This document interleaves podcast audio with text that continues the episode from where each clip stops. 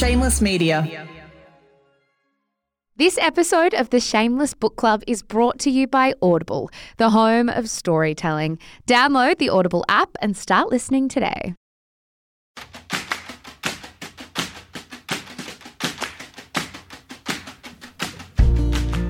And welcome to the Shameless Book Club. This month we read The Rachel Incident by Caroline O'Donoghue. Rachel is a student working at a bookstore when she meets James and it's love at first sight. James soon invites Rachel to be his roommate and the two begin a friendship that changes the course of both of their lives forever.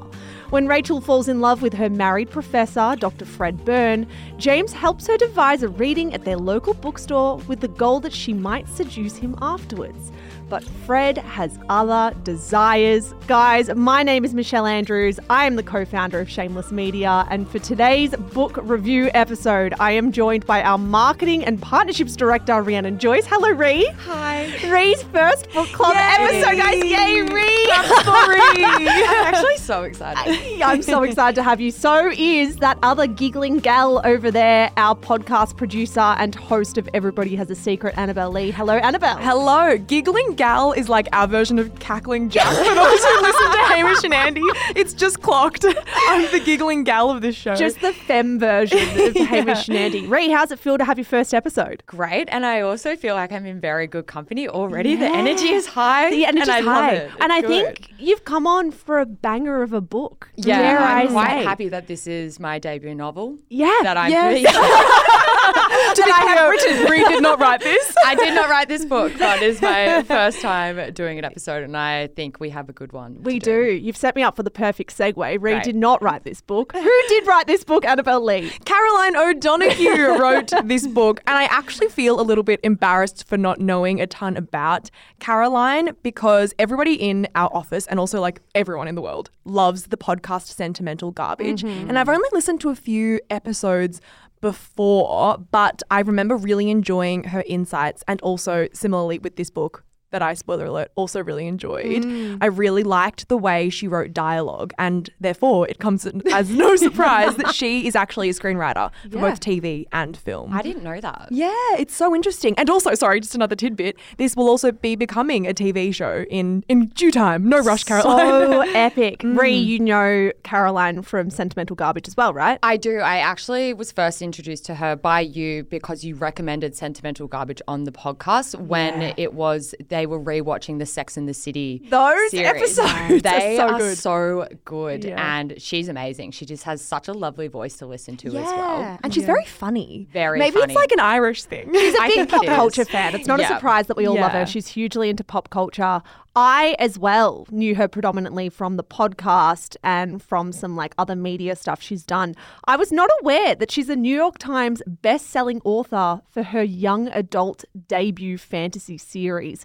It all started with the book All Our Hidden Gifts and then became a trilogy from there. She also wrote The Gifts That Bind Us and Every Gift is a Curse. She also wrote a book in 2019 called Promising Young Women, not to be confused with Promising Young Woman, the movie that came out the year after. She would have been a bit pissed off about that, surely. and it did so well. Surely you would also know before it's coming out. Like you, you would get wind of that in the industry, small industry. I would actually love to chat to Caroline about how that happened because Yeah. that's, I'd be pissed. The Oh book- yeah, Yeah. And you would think, what a great title! Like so Yeah. original. well, they probably got out on a technicality by, by Yeah, replacing it with true. women, women. women. Anyway, I also loved to find out that the main character or one of the main characters in James in this book was heavily inspired by her real life friend Ryan. I Have you guys read seen that. this? Yes. Yeah. Yeah, it was mentioned in the acknowledgements. Yes, and I also read in the Irish Times Caroline talking about this kind of reflection of her own friendship with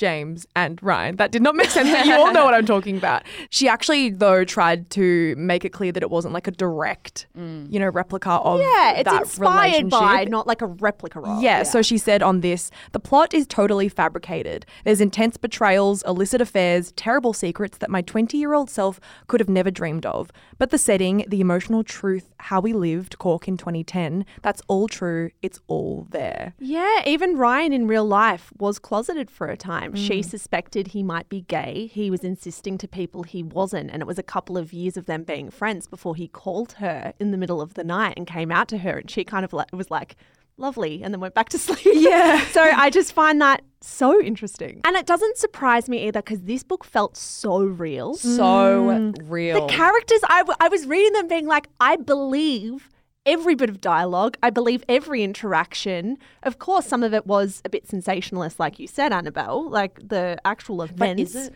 Is it really the events? I mean, the extortion was a little bit. fair, mm. fair, fair. But I still believed it because I believed the concrete layer of the characters and all of that. I was like, yes, I see everyone. I'm on board.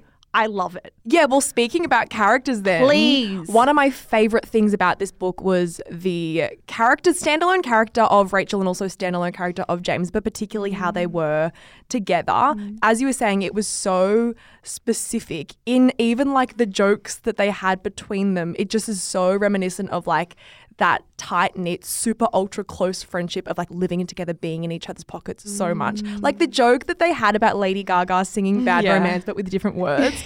I found that so funny. It's so specific. Like I've never had that in any of my own friendships, but it felt familiar. And I just felt like the friendship that they had together was a huge part of why I liked the characters individually. Same with the setting of being broke in your very early 20s, living in a house with no heating. In winter, it's iced cold, like Yeah. ice cold to the point where you have to be in the same bed to keep each other warm. In summer, it's ridden with ants. Mm. I just, I could be there. I was in that Cork apartment or townhouse with them. Ree, let's really hone in on Rachel as a character. What did you think of her? I thought she was a great narrator. At the start, I really struggled with her insecurities as a character. Mm. And coming back to your point about being in your early 20s and not being able to relate to that, I actually could really relate to that. But I mm. found it frustrating because there was so much of her that I, I was like, you're annoying at times. But I still loved her. By the end, I felt I felt really sorry for her at different points because she was navigating so much. Getting more context about her home life and how she was navigating the difficulties of the recession at the time, because this mm. book is obviously set in 2010, I think it is. Overall, I did like her in the end. There were just moments where I found her a little bit annoying. Yeah, That's really interesting. It's funny because I was, if anything, drawn to her insecurity, which maybe says a lot about me. I found her one of the most likable narrators that I've read in a long time. We've read a lot of kind of flawed narrators these past few months on this book club. And Rachel was one that I actually quite liked. I think it was her growth that maybe I was drawn to. Mm. Yeah, you could see that. Yeah, or even the fact that the book was written with hindsight. So she was thinking about her as a young person, then with the perspective of her now as someone who is like much more confident and has had all that experience behind her. That was exactly what I enjoyed too. I actually think her self awareness to be a narrator in her 30s, looking back on this time in her life, was so deeply likable. I could see myself in both the young Rachel and the older version of herself. This passage on page 155, I think, really summed that up beautifully. It read A sober woman would have explained what was going on. A sober woman would have explained about London and saving money, would have owned up about her inability to say no to James and the effervescence of gay naissance. A sober woman would have asked Carey if he wanted to move with her. But I was not a sober woman. I wasn't even a woman. I was a girl, a drunk girl in a tiny dress, and I was cold. I like I've been both Yeah. women. Mm. I've been both women where I look back at shit I did at 20, 21 and I'm like, what was I doing? I think that's what was annoying for me when she was in those moments. I was like, why are you doing this? Like, you're creating the problem. But I agree with you. I think that hindsight piece made her likable and made you made her very well rounded. And it was nice to see it, everything from her perspective. Yeah, it's actually interesting because I've read some interviews where Caroline has said that she had kind of considered, I guess, writing it in present tense, but because she was writing this book during the pandemic, she thought it would be way too depressing, which is why she decided that hindsight would be the way to ah, tell love this that. story. I'm Yeah. also so over reading books that are set in COVID. Oh, Yeah, right, right. I don't want to. I don't want to know about COVID. I don't wanna I want us to it. pretend it never happened. As we're talking about it.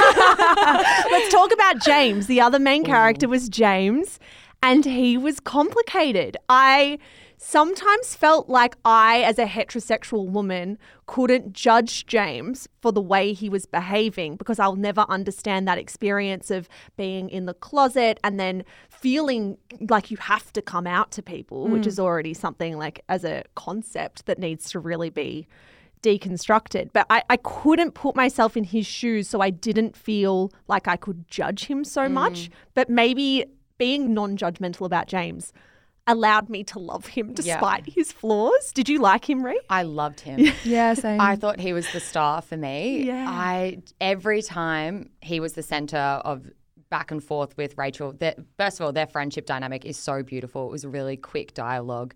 I was always laughing, but he was a shining star for me. The reason why I loved him so much is I agree with you. I think he is layered in the sense of there. Are, he was very selfish and he was a bit of an opportunist and took moments to serve himself. But he was an incredibly loyal friend. Yeah. And there were a number of times throughout the book where he really proved that loyalty and really stood up for Rachel. So the part I'm going to read is on page 96. Bear with me. oh my god, you've got tabs in your book. That is so oh Ree. That is the most on brand thing for Ree ever. It's my first time.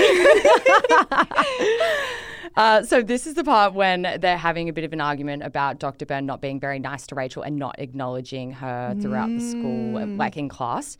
So it starts. You've never been very nice to Rachel, Fred, James said, like he was mediating a divorce. I don't know if you've behaved sensitively. Here is something that I love about James. He lets people have their own connections. He will never try to convince you to feel differently about someone. He will not be the delivery boy for baggage from one person's relationship to another. However, when it comes down to fights between friends and lovers, he will put the friend first. I loved that passage. And it was also kind of near the end. Do you remember when Rachel was talking about their friendship now and that he is as loyal to other friends as he, he is and has been to Rachel? And I get that that can also be a point of jealousy for Rachel. Mm. But like the facts are that James is just a devoted, loyal friend to everybody. Yeah. How did we feel? The one point that I felt really let down by James, which goes to goes away to explain how emotionally attached I was with this book, was when he kind of betrayed Rachel and behind her back wasn't actually really planning on moving to London. Yeah. He was planning Oh, on doing his own thing and going to New York. That broke me. I can't remember the other woman's name that he was moving with, but when she rocked up at remember that either. party, Sabrina. Sabrina, That's it, Sab. when Sabrina was at that fucking party, and Yeah. then Rachel had to figure out what was going on. That broke my heart. That was definitely a low moment. But then, from James's perspective, Rachel was going through it, and I guess he didn't want to pile on because at some points in your life you do have to be selfish, and he had this Yeah. opportunity and he took it, which can be hard to swallow from Rachel's perspective. But from James's, I get it, slay. Yeah.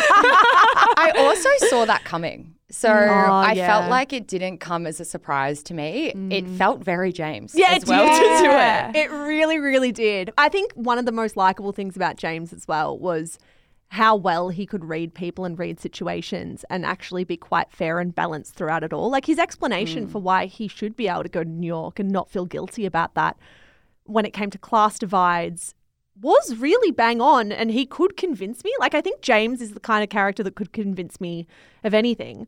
I could see it and I could see how James would have the utmost compassion for Dr. Byrne, even when Dr. Byrne was behaving like a prick, which felt like a lot of the time. How did we feel about Dr. Byrne before we so wrap up characters? yeah, great segue. Ray, we'll start with you. Um, really struggled. Really struggled with him. Obviously, there is the complexity of him being in the closet and obviously being with his wife Deanie.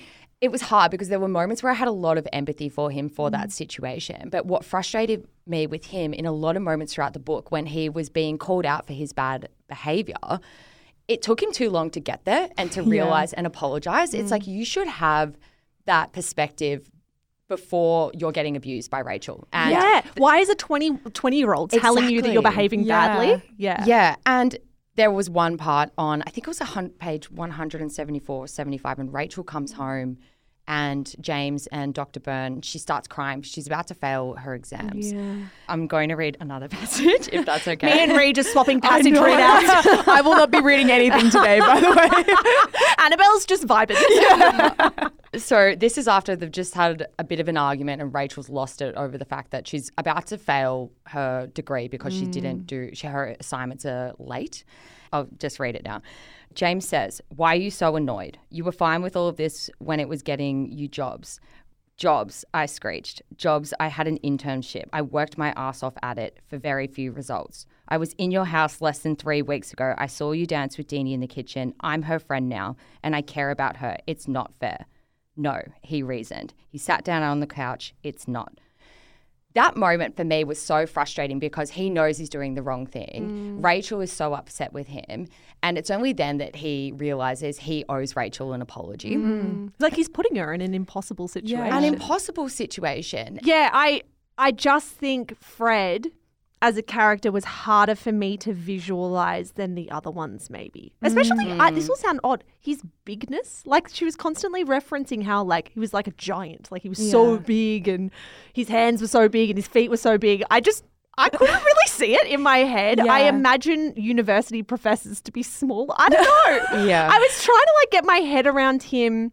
I didn't like him, but I thought again, I will always be a sucker for a younger person university professor dynamic. I will just always find that compelling and interesting. Yeah, I found it interesting that I was able to so easily fall in love with James, who I couldn't really relate to at all. But then similarly with Dr. Byrne, I couldn't relate to him at all, but I really didn't like him. Mm. Like I couldn't find really a shred of empathy there. no offense. Yeah. I actually don't think we got enough good stuff from No. Dr. Byrne. Yeah. He wasn't really positioned in a sexy way. He seemed kind of boring with his interests. He was being the spineless Victorian. as well. You don't really see a lot from his perspective, though. So I wonder if that's Yeah. because you're looking at him in the eyes of Rachel and James. With hindsight. Yes. Yeah. Yeah. It was the dinner party scene though that infuriated oh, me. I'm going to stop you there because I want to really, really deep dive the dinner party Yes. scene. I want to talk about what that did for the book, but we're going to do it after the break.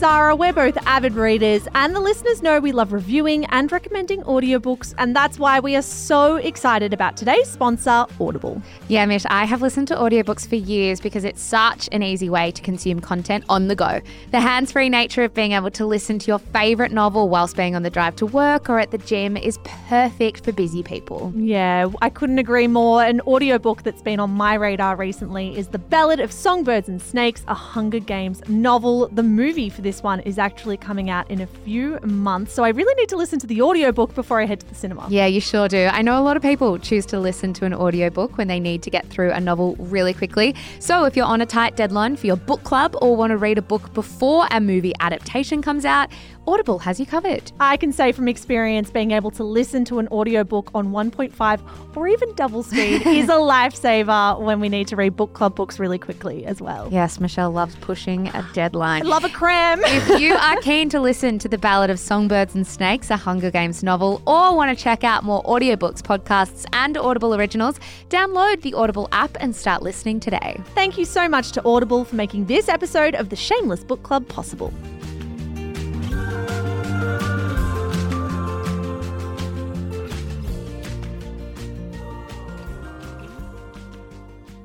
All right, Annabelle, you wanted to get there quickly, and I know we all really want to talk about this. Take me to the dinner party scene and all of your thoughts about it. Well, I'm sorry to speak ill of those in a coma, but this is fiction. so I will say, I found him so pathetic. Honestly, it just felt like at every turn in this book, when something happened and like an option was presented to him, he just took it without really weighing up anything. So Yeah. it seemed that Deanie had just assumed that it was Rachel, and he was like, Yeah, I guess it was Rachel. And like similarly in the past, when Rachel wanted a job and she asked Dr. Byrne if Deanie had a positioning. He didn't think how that would be so like murky for his own like keeping up with his own lies. And he was like, yeah, okay. Like, come on, man, just think.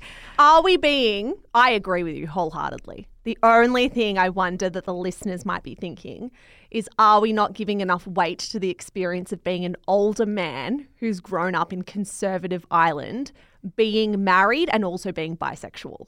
Like, Yeah. is that such a weight on his shoulders? And is that shame, knowing how Ireland is culturally, or was at this time? Is that such an intense weight that he was simply suffocating underneath his own stuff? I think so, but I can't forgive him. Yeah. Like, there was so many times where he didn't rise to the occasion. He didn't take accountability. And at the end of the day, as the older person in that relationship and the one who was actively doing the wrong thing, it was frustrating. Yeah. yeah I guess it should have been wise for me to preface my rage before. Always with hindsight. Look, we're talking about the dinner party scene already, so I want us to go to strengths and weaknesses. One of my strengths was the dinner party scene. This was magical as far as mm. storytelling goes for me. I was there. I was there in that room where Rachel is younger than everyone else. They're all essentially faculty members of the same university. Everyone's kind of side eyeing her, being like, why is she here? Deanie doesn't say hello to her. She's noticing that Deanie's friends are checking in with Deanie to make sure she's okay. There's no seat for her at the table. And then it was kind of part- high. So awkward with the big chair Yeah. as well. Like you could feel the awkwardness. that kind of those kind of little plot points in a narrative i just always read and i'm like god this author's clever because that would make me want to die mm. seeing a table fill up and seeing that i'm not there and feeling like there's a lot of context that i'm missing out on as to why my chair's not there anymore that was just such like a potent scene. I could see it all. I could see Deanie's friends gushing about her mashed potatoes when clearly it's not about the mashed potatoes. It's about the fact they all know that Deanie is really fucking struggling. And then the fact that Deanie leaves and then they have this exchange in her bedroom while Deanie's on the bed. I'm like, I'm there. I believe it. This is real. And Dr. Burner's just in the corner looking Oh, like so meek. so meek. Like, come ah. on. I loved that scene as well, particularly the part where Rachel wanted to leave, mm. but knew she had to stay because it would be worse for her to leave. That was something that I wasn't even considering up until that point where she said that. I was like, just leave, just leave. But then mm. she laid it out like that, and I was like, you're so right. That would be the like you'd be copping out. when she turned around and said, I need $2,000 or ah. 2,000 euros, sorry, I just had this moment where I'm like, wow, this book for me had a fair few loose ends early on. I wasn't really sure where it was going.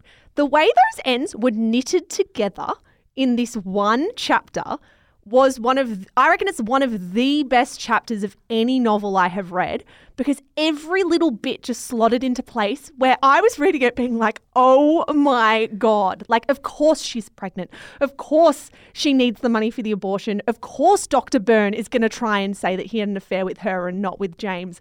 Of course Deanie has looked back at all these receipts mm. and connected these dots. Like, everything was just perfect. I loved that moment. I thought it was such a great opportunity for Rachel to take advantage of their ignorance because that was the thing I found so frustrating. uh, Dr. Byrne and Deanie, they were so ignorant to their privilege and so ignorant to how hard it was for Rachel to be navigating life in her 20s. She had no money doing this internship. So for her to turn around and be like, give me the money. Yes! I loved it. Yeah. Back to the um, tying all the ties together. There's probably a better way to say that. But back Tying to all the tying loose all the yeah, loose yeah. ends, yeah, yeah.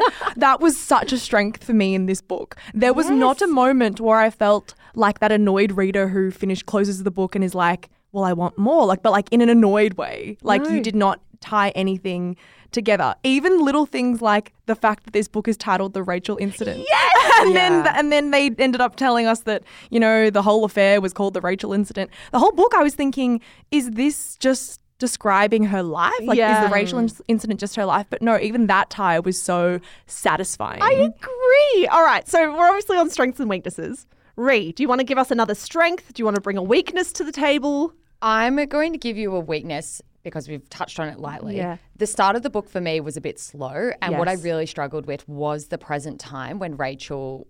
The opening scene where Rachel was talking to the guy in the bar, I was like, "What is going on?" Like, I Yes. didn't understand, and then obviously we came full circle at the end, and I was Mm. like, "Okay, I fully get this whole picture now." But I found it a little bit slow to start. I 100% wholeheartedly agree. I actually quite struggled with the first 30 pages in particular. It wasn't until I swapped over to audiobook Oh, really? that I really flew through the first half. I found the narrator of this audiobook, she is Irish. She has the most beautiful voice. The way she kind of gave life to the first few pages or first few chapters rather really really helped me but I was worried. Like mm. I read the first few chapters in the physical book and was like, "Oh god, I'm not finding myself gripped mm. by this. I'm not finding it sticky." I thought the toy show stuff, although I, I'm probably not the target audience for it, so I need to preface that up front. I'm Australian. I've never heard of that toy show concept.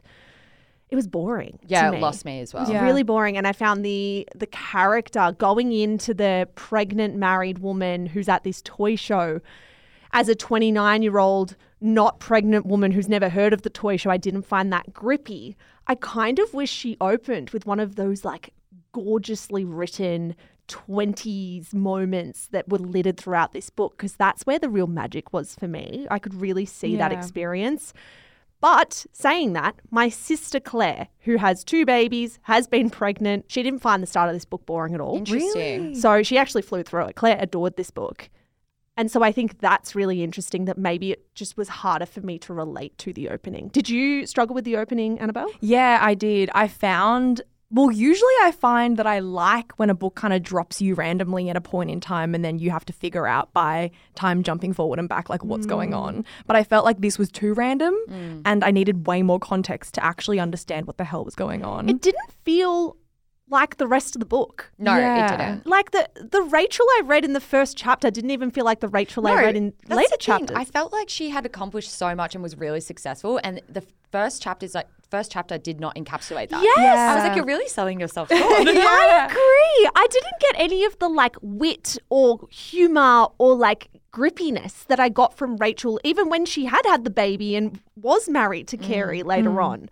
It just felt out of place. I'm just so glad it picked back up because honestly, the first couple of chapters made me slightly concerned. For me, it was actually the first half of the book I ah. struggled with. I was talking to you about this yesterday, Mish, when I was halfway. I really smashed out the second half in like a day. Yeah.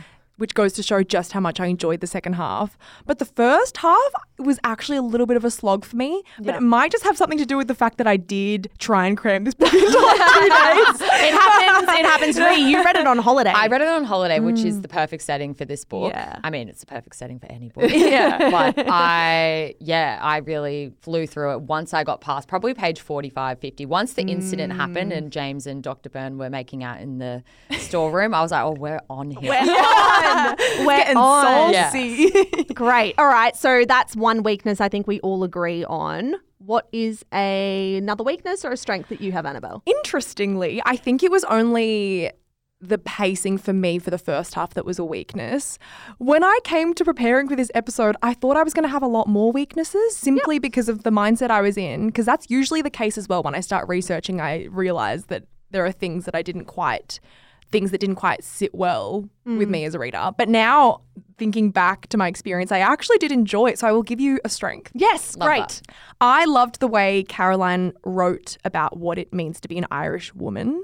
So many of the experiences she laid out so beautifully and clearly. She actually told NPR this. It's a long one, so bear with me. Oh, she's got a passage Yeah. for us. a passage, not About book, time, Annabelle. Yeah, it's about time. she said, I do think that we grew up in this way where we had all the Western culture that, you know, everybody else had the Paris Hilton and all the sex tapes. And we were emerging from a society that was so, so sexually conservative. And it's almost like how every single horror movie in the 1950s was about aliens because everybody was afraid of communism. Irish women recounting their lives. It's almost like a millennial horror story of this is how it feels. This is how contradictory it actually feels to be a woman. But for Irish women, it's far more literal. And you could see that so mm. clearly in the character of Rachel. There was mm. so much that was butting heads in like her her sex life and like what happens later on in the story. It all just made sense. I found early on, I found the mentions of the repeal and abortion stuff. I found that to be really random, but it made so much more sense. Yeah, of Yeah. course. It Yeah. came together at the end. I thought she did that incredibly well. It Yeah. it was obviously political, but it didn't feel like it dominated the storyline. I- It it was done really, Yeah. really Yeah. well. I have another strength. Just a really, this is like a very, very quick one. I just find little bits like this in books to be really strong. And I always love when, I don't know, just the vulnerabilities of characters can stand out and shine so clearly. This passage. When I first met you, Deanie said, with that stupid carry on about how the shop wanted to put on the launch for his awful book, I knew something was up. It didn't make any sense. And then when I actually saw you, she allowed herself a dry cackle. I thought, oh God, how silly. She's just a chubby student with a crush.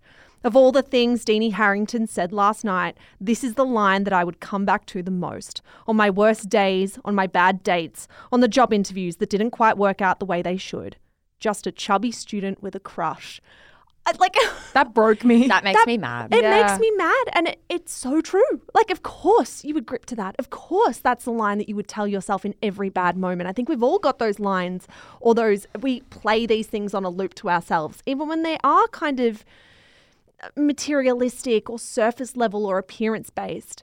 That's what we remember. Mm. And I love when characters have moments like that because it's like, yes, that is true, that is accurate, that is real. It also said a lot about Deanie and the kind of person Deanie was that she comes across so lovely, So sweet. so sweet, but she has this like brutal side to her. But you know what? If my husband, if I thought my husband was fucking someone Yeah, else, I you'd think you get a green knife light for to dig that knife. Yeah, for sure, but I think it's a low blow. Yeah. Oh, sorry. For sure. For sure. I'm not absolving her of all guilt. I'm just saying relatable. Mm-hmm. Again, I I can imagine going low when I feel like I've been betrayed Yeah. to that level. I also loved that we could see both sides that Deenie thought she was being really generous with that $50 or 50 euro a week internship. She saw it as being, wow, I'm the only one in the industry giving this girl an opportunity. Rachel saw it as manipulation and being taken advantage of. Little things like that were another strength. I have a question for you guys. She does get back together with James Carey in the end, and he does end up being her husband. Did we like that? Did we hate it? Did we feel in between? Annabelle? Loved it, loved it. I, for some reason, felt so strongly about their relationship. I was living for Carey and Rachel. Yeah. I think especially because it ended in a happy ending, and I think it was like their relationship was the perfect example of like t- the timing was wrong. I felt like they they were giving Connell and Marianne from Normal People, oh. and that the communication was so off. Yeah. and there were things that definitely could have been much easier if they just communicated a bit better. And there were definitely moments, especially from Carey, where he came across like a real douche. Yeah. A bit of a fuckboy. Yeah, but also I think it's maybe a perspective thing too. Like maybe we were just hearing it from Rachel's side and we weren't getting the full picture, but like who's to know? I just mm. felt like it was kind of beautiful having them rekindle years and years later and clearing it all up. Yeah. Ray, did you like it? Yes, in the end, I did. I was pretty. I was unsure of Carey at the start, but I think their relationship. A lot of people in their early 20s could mm. relate to that dynamic. Mm. And honestly, they both didn't really do anything that bad. Yeah. So I didn't have a problem with them getting together at the end. And I ended up really liking Carey towards the end because you mm. saw how family orientated he was. He mm-hmm. Was quite selfless as a person in the end. So yeah, I was pretty happy with that. I also think it showed character development really well. Oh, Some agree. books, I feel like characters are flawed and they stay flawed, and you finish the book and you're like, wow, that woman learned nothing. There was, I can't remember what book it was earlier this year, but I, I felt that way with one of the books we read earlier this year about a young woman. Whereas this book, you could see people grow up and you could see people learn from their mistakes. And there was something wholly like uplifting and beautiful about that. And these two getting back together in their 30s it felt right. Like I, I didn't I wasn't like overjoyed when they got back together. I think I was a little bit cynical, but it felt like a happy note that we needed to finish the book on. One final point I want to come to before we get to ratings. I loved the messy nature of Deenie and Dr. Byrne's relationship at the very end. I loved the fact, well, I mean, I didn't love the fact that he was unwell, obviously, but I loved the messiness of her being his carer and still staying married to him and having no plans to divorce him, but being in love with the guy that she cheated on him with. I thought that was an Yeah. la- added layer of complexity and intrigue that just felt right again. I don't think it's uncommon, and I'm not really speaking from personal experience. I don't know, but I don't think it's uncommon for people, especially later in life, or when so, or when one of the people in a mm. relationship is like has fallen ill or has some sort of illness, mm. for the other person to go on and have their own romantic thing on the side. Mm. Again, I actually have no reference to this in my personal life, but it sounds like kind of fair enough. Like, Was he a colleague as well? I think, I he, think was. he was. See, that was an added layer of messiness. He because I was he was at the dinner party. He was, and I'm pretty sure he also had children, and Yeah. they obviously had a really difficult um, time trying to conceive, and infertility was a huge theme in their relationship. So those two things for me, I was like, well, fair enough. It all comes out in the It wash does. kind of thing. It's like I, I think this book really tackled well that you don't have to be perfectly moralistic. Things can kind of there's a lot of grey area. I love that with all the characters though. Yeah. They all had a bit of grey, and it's so rare in a book where you feel like you can love and hate everyone, but then ultimately at the end be like, I understand why you were that way. Yes, I agree. That takes us to ratings. Rhiannon and Joyce, your first book club episode. We're going to start with you. An honour. You've really loved having you here. You smashed it, by the way. oh, thanks. I, I give your performance a five out of five. All right, what do you give the Rachel incident out of five? I give it a four. Yep. And I'm deducting one point off because of the start. Yep. I mm-hmm. find anytime I pick up a book and I feel it's a bit of a slog at the beginning, overall I can't give it a five. Yeah, but God, it was a strong comeback at It the end. was marvelous. Yeah. Annabelle? I'd say a strong four too. Yeah. For the exact same reasons, but I'm trying to think of another note to add to separate myself from Ree. I copy Ree. it is kind of annoying though when it is a an opening that falls flat and then the moment you realize this is picking up this is actually really good and then you wish you could go back and reread the start but it's just a waste of time and it's like oh what am i doing that was the note that i decided to add yeah, yeah, yeah. Okay, good note. I think that added depth to the episode. Thank, you, you. Annabelle. Uh, my rating, I've got to give it a 4.5, guys. It would have been interesting if I had stuck with the physical book instead of moving over to audiobook so quickly. Yeah. Audiobook made it really enjoyable the whole way through. So maybe that's where my added 0.5 has come in. If you guys have struggled with the start, listen to it on audiobook. Yeah. It's great. Or just push 4.5. through. Just Don't push through. up. Yeah, It's, don't give up. This is one of those books where it's like, it'll be worth it. And I don't care how much you don't like the intro. It's only 50 or so pages. or Annabelle, you at 150. Guys, what a book. Thank you for joining me. Next month on the Shameless Book Club, we are reading The List by Yomi Adegoke. Guys, this was an instant Sunday Times best-selling debut novel. It follows Ola, a high-profile journalist who is marrying the love of her life in just a month's time. Young, beautiful, successful, she and her fiance Michael seem to have it all. That is until one morning when they both wake up to the same message Oh my god, have you seen the list? We cannot wait to read that one. But for now, guys, thank you for joining me on the episode. Ree's already taking off her headphones. She's out of here. I've got stuff to do. I'm kidding. I was so happy to be here. Yay! thank you Ree thank you mish and thank you listeners bye Bye.